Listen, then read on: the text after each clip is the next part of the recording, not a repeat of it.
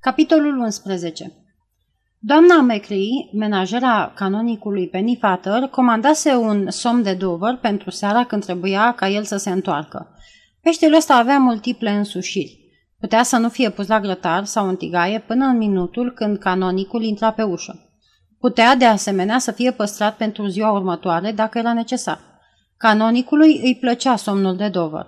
Dar dacă cumva un telefon sau o telegramă ar fi informat-o pe doamna McCray că stăpânul ei nu va fi acasă în seara aceea, s-ar fi bucurat că și ei îi plăcea acest somn de Dover. Acum totul era pregătit pentru întoarcerea canonicului. După pește se vor servi clătite. Peștele se afla pe masa din bucătărie și amestecul pentru clătite aștepta pregătit într-un bol rotund de porțelan. Totul era gata. Alămurile luceau, argintul sclipea, nu se vedea niciun firicel de praf. Lipsea un singur lucru, canonicul însuși. Trebuia să sosească cu trenul de Londra la ora 6.30. La ora 7 nu se întorsese încă, fără îndoială că trenul avusese o întârziere. La 7.30 încă nu venise. Doamna McLean suspină ofensată. Îl suspecta că îi face iar bucata. Se făcuse ora 8 și nu venise. Doamna McLean suspină îndelung exasperată. Se gândea că va primi curând un telefon, cu toate că era posibil să nu se întâmple nici asta. Poate că îi scrisese. Scrisese fără îndoială, dar uitase de bună seamă să pună scrisoarea la poștă. Vai, vai, exclamă doamna McLean. La ora nouă își făcu trei clătite din aluatul pregătit. Peștele îl pusese deoparte, cu grijă, în frigider. Mă întreb unde o fi nimerit omul și de data asta, își spuse ea. Știa din experiență că putea să fie oriunde. Unde mai pui că s-ar putea să-și descopere greșeala și să-i telegrafieze sau să-i telefoneze înainte ca ea să se culce? Am să steau trează până la 11. Nu mai mult, își spuse doamna McCree. Ora ei de culcare era 10 și jumătate și considera că era de datoria ei să prelungească această oră până la 11, dar dacă până la 11 n-avea nicio veste sau niciun cuvânt din partea canonicului, atunci doamna McCree va încuia casa și se va duce la culcare. Nu se poate spune că era din calea afară de îngrijorată. Acest lucru îi se mai întâmplase și altă dată. Nu putea să facă altceva decât să aștepte vești oricare ar fi ele. Posibilitățile erau nenumărate. Canonicul Penny Fatter putea să fi greșit trenul, fără să-și dea mult timp seama, până ajungea la capătul lumii sau la Paștele Cailor sau să mai fie încă la Londra și să fi greșit data plecării, fiind astfel convins că nu trebuie să se întoarcă decât a doua zi. Poate să se fi întâlnit cu un prieten sau cu mai mulți la conferința aceea din străinătate, unde se dusese și se hotărâse să rămână pentru weekend. Probabil că avusese intenția să o înștiințeze, dar uitase cu totul de ea, așa că nu era prea îngrijorată. Peste două zile sosea în vizită prietenul canonicului, arhidiaconul Simons, ca să stea la ei. Lucrul ăsta canonicul și l-amintea sigur, astfel că va trimite o telegramă și va fi acasă cel târziu peste o zi sau de nu, va trimite o scrisoare. Veni și dimineața zilei următoare, dar nicio veste.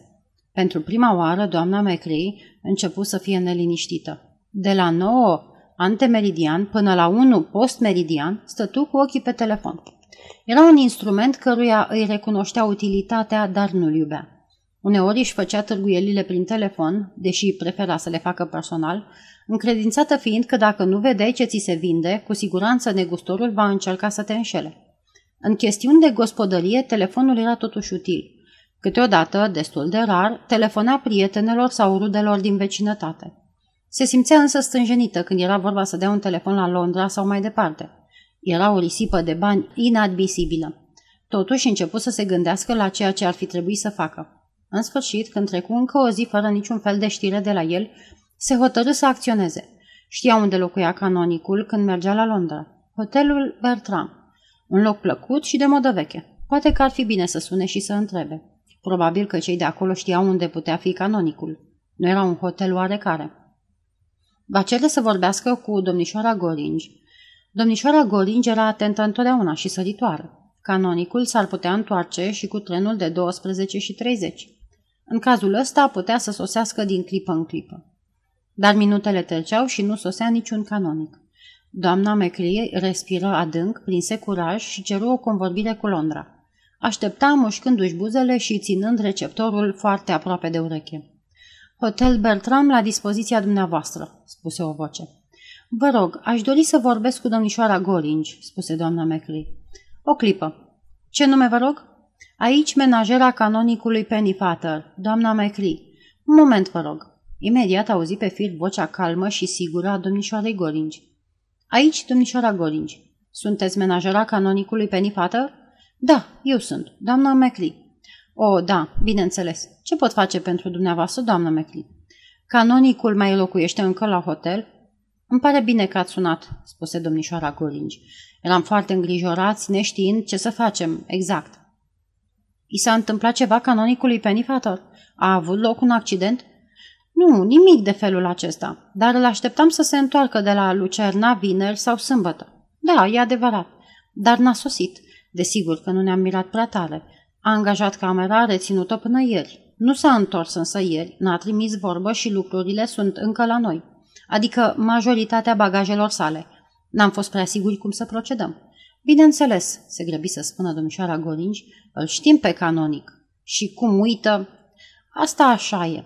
Dar e cam greu pentru noi. Avem toate camerele rezervate. Camera lui e reținută, de fapt, de alt client, adăugă. N-aveți idee unde poate fi? Doamna McLean spuse cu amărăciune. Omul ăsta poate fi oriunde. Apoi, cu alt ton. În orice caz, vă mulțumesc, domnișoară Goringi. Cu plăcere. Oricând vă pot servi. Domnișoara Goringi încerca să fie de ajutor. Presupun că voi afla destul de repede ce cu el, spuse doamna McRae. Mulțumi iar domnișoarei Goringi și închise telefonul. Ședea lângă telefon consternată. Nu se temea pentru persoana canonicului. Dacă i s-ar fi întâmplat vreun accident, ar fi fost înștiințată până la ora aceea. Era sigură de asta. El era ceea ce doamna McCree numea un zăpăcit și zăpăciții au un fel de providență a lor care îi ferește. Fără să se gândească, fără să le pese, pot supraviețui chiar dacă le-ar fi ieșit în cale unul spanda. Nu și-l închipuia pe canonicul Penny Pater undeva într-un spital gemând. Era el, pe semne, într-un locșor unde, fără îndoială, pălăvrăgea fericit și nevinovat cu vreun prieten. Poate se afla încă în străinătate. Dificultatea era că arhidiaconul Simons sosea chiar în seara asta și se aștepta să găsească gazda să-l primească.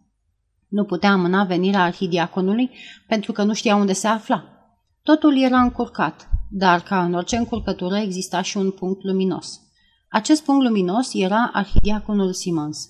Arhidiaconul Simons va ști ce trebuie făcut. Va lăsa deci totul în seama lui. Arhidiaconul Simons era cu totul altă fire decât stăpânul ei. Știa unde se duce, știa ce are de făcut, era întotdeauna vesel, sigur de el că făcea numai ce trebuie. Un cleric cu multă încredere în el însuși. Arhidiaconul Simons, când sosi și fu întâmpinat de doamna Mecri cu explicații, scuze și jeliri, se dovedi puternic ca un turn.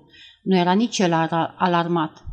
Nu îți face griji, doamnă Macri, spuse el în felul său binevoitor, așezându-se la masa frumos pregătită pentru sosirea sa. Îl găsim noi pe distratul nostru. Ai auzit vreodată povestea aceea despre Chesterton? J.K. Chesterton, scriitorul, știi? A telegrafiat nevestii odată când era plecat într-un turneu pentru un ciclu de conferințe. Sunt la gara Crew. Unde ar trebui să fiu? Râse. Doamna McCree zâmbia îndoială. Nu vedea nimic comic, pentru că exact la fel ar fi putut proceda și canonicul Penifator. Ah, exclama arhidiaconul Simons, cu plăcere, grozav cotlet de vițel. Ești o bucătăreasă minunată, doamnă Mecri. Sper că bătrânul meu prieten te apreciază. După cotletele de vițel au urmat niște budinci cu sos de mure, de care doamna Mecri își amintise că erau unele din dulciurile preferate ale arhidiaconului. Apoi, omul ăsta, cum se cade, se apucă cu toată seriozitatea să dea de urma prietenului său absent. Folosi telefonul cu energie, complet nepăsător de costul convorbirilor, ceea ce o făcut pe doamna McLean să-și țuguie buzele cu îngrijorare, dar nu cu dezaprobare, pentru că, în definitiv, trebuia să afle ce s-a întâmplat cu stăpânul ei. După ce arhidiaconul a sunat mai întâi la sora prietenului său, căreia nu-i prea păsa de plecările și întoarcerile fratelui ei, și a aflat că n-avea, ca de obicei, idee pe unde era sau ar fi putut fi canonicul, își extinse cercetările. Se adresă încă o dată hotelului Bertram și obținu amănunte precise. Canonicul plecase în mod sigur seara, de vreme, pe data de 19. Avea cu el un mic sac de voiaj marcat BEA, dar restul bagajului rămăsese în camera pe care o reținuse. Spusese că pleacă la o conferință oarecare la Lucerna. De la hotel nu plecase direct la aeroport. Comisionarul, care îl cunoștea bine din vedere, îl urcase într-un taxi, dăduse șoferului adresa arătată de canonic, clubul Ateneum. Asta fusese ultima oară când cineva îl văzuse la hotelul Bertram pe canonicul Penifator. O, da, un mic amănunt. Uitase să lase cheia și o luase cu el. Nu se întâmpla pentru prima oară. Arhidiaconul Simons făcu o pauză de câteva minute ca să reflecteze înainte de a forma al număr. Se gândea să cheme aeroportul din Londra. Fără îndoială avea să ia ceva timp. Poate exista o cale mai scurtă. Îl sună pe dr. Weisgarten, un savant în ebraică, ce participase aproape sigur la conferință. Doctorul Weisgarten era acasă. Îndată ce auzi cine era la telefon, se lansă într-un torent de critici privitoare, mai ales la a două comunicări ce fusese reprezentate la conferința de la Lucerna. Lipsit de rațiune individul ăsta, Hogarov, spuse el absolut, nerațional. Nu știu cum mi se tolerează. Nu este măcar un savant. Știi ce a putut să afirme de fapt? Arhidiaconul suspină și se hotărâ să fie ferm cu el. Altfel, avea toate șansele să petreacă restul serii ascultând critica tuturor savanților participanți la conferința de la Lucerna. Izbuti cu greu să-l aducă pe dr. Weisgarten la chestiuni mai personale. Penny Fatter, spuse el. Penny Fatter? Ar fi trebuit să fie acolo. Nu pricep de ce n-a fost. Spunea că va participa. Mi-a spus cu o săptămână înainte, când l-am întâlnit la Ateneu. Vreți să spuneți că n-a fost la conferință deloc? Întocmai, ar fi trebuit să fie acolo. Știți cumva de ce n-a fost? S-a scuzat în vreun fel? De unde să știu? Spunea mereu că va lua parte. Da, acum îmi amintesc. Era așteptat. Mai mulți au remarcat absența lui. S-au gândit că a răcit, poate. E o vreme atât de nesigură. Era gata să se întoarcă la critica colegilor săi, dar arhidiaconul Simons închise telefonul. Aflase un lucru precis, dar ceea ce aflase îi trezi pentru prima dată un simțământ de îngrijorare. Canonicul Penny Fatter nu fusese la conferința de la Lucerna. Intenționase să se ducă la conferință. Arhidiaconului îi păru extraordinar faptul că nu fusese acolo. Probabil că greșise avionul, cu toate că, în general, BEA avea grijă de clienții ei și îi îndruma unde trebuie. E posibil ca Penny Fatter să fi uitat ziua exactă a conferinței? Asta se putea oricând, se gândi el. Dar dacă era așa, unde se dusese în schimb? Se adresă stației terminus de la aeroport. A fost nevoit însă să aștepte îndelung pentru a-i se da legătura din secție în secție. În cele din urmă află un fapt concret. Canonicul Penny Fatter își rezervase un loc în avionul care pleca la 21.40 spre Lucerna, în ziua de 18, dar nu se urcase în avion. Facem progrese, spuse arhidiaconul Simons doamnei McLee, care stătea în spatele lui. Ia să vedem. Pe cine să încerc să chem acum? Să știți că telefoanele astea vor costa o groază de bani, se plânse doamna McLee. Da, mi-e teamă și mie. Mă tem că așa e, spuse arhidiaconul Simons. Dar, știți, trebuie să-i dăm de urmă. Nu mai e un om tânăr. Vai, domnule, nu cumva credeți cu adevărat că i s-a întâmplat ceva? Mă rog, sper că nu, nu cred, fiindcă mă gândesc că vi s-ar fi dat de știre. Avea adresa și numele său la el, nu? Da, desigur, avea cărți de vizită și avea și scrisori și tot felul de alte lucruri în port vizit. Ei bine, atunci nu cred că e la spital, spuse arhidiaconul. Ia să văd. Când a plecat din hotel, a luat un taxi spre Ateneum. De data asta chem clubul. Aici primi informații mai precise. Canonicul Penny Fatter, bine cunoscut acolo, luase masa la 7.30 în jurul zilei de 19. Atunci arhidiaconul își dădu seama că pierduse ceva important din vedere. Biletul de avion fusese pentru ziua de 18, dar canonicul părăsise hotelul Bertram și mersese cu taxiul spre Ateneum, spunând că pleacă la conferința de la Lucerna în ziua de 19. Începea să vadă clar. Ce măgar bătrân, se gândi arhidiaconul Simons, dar a avut grijă să nu spună tare față de doamna Mecri. A încurcat datele. Conferința a fost pe 19, sunt sigur de asta. Trebuie să fi crezut că pleacă pe 18. Deci, greșise cu o zi. Reflectă cu multă grijă la ceea ce se întâmplase. Canonicul se dusese deci la Ateneum, luase masa acolo, apoi plecase la aeroportul Kensington. Acolo i s-a spus, fără îndoială, că biletul său a fost valabil cu o zi înainte iar el și-a dat seama că întrunirea la care se ducea se terminase. Așa s-au petrecut lucrurile, spuse arhidiaconul Simmons, sunt sigur de asta. El explică doamnei McCree și ea fu de acord că așa trebuie să se fi întâmplat. Ce-o fi făcut apoi?" spuse el. S-a întors la hotel, răspunse doamna McRae. Nu s-ar fi gândit să vină direct aici, adică nu s-ar fi dus direct la gară, vreau să spun. Nu, din moment ce bagajul era la hotel, în orice caz ar fi trecut pe acolo să-și ia valizele. Destul de adevărat, spuse Simmons. Foarte bine. Atunci să continuăm în felul următor. A părăsit aeroportul cu sacul de voiaj și s-a întors la hotel sau, în orice caz, a pornit spre hotel. Poate că s-a dus să ia masa.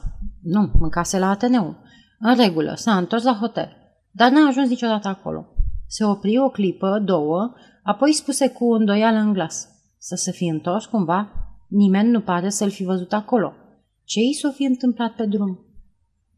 Poate că s-a întâlnit cu cineva, spuse doamna McRae, ezitând. Da, bineînțeles, e o posibilitate. Vreun prieten vechi pe care nu l-a văzut de multă vreme.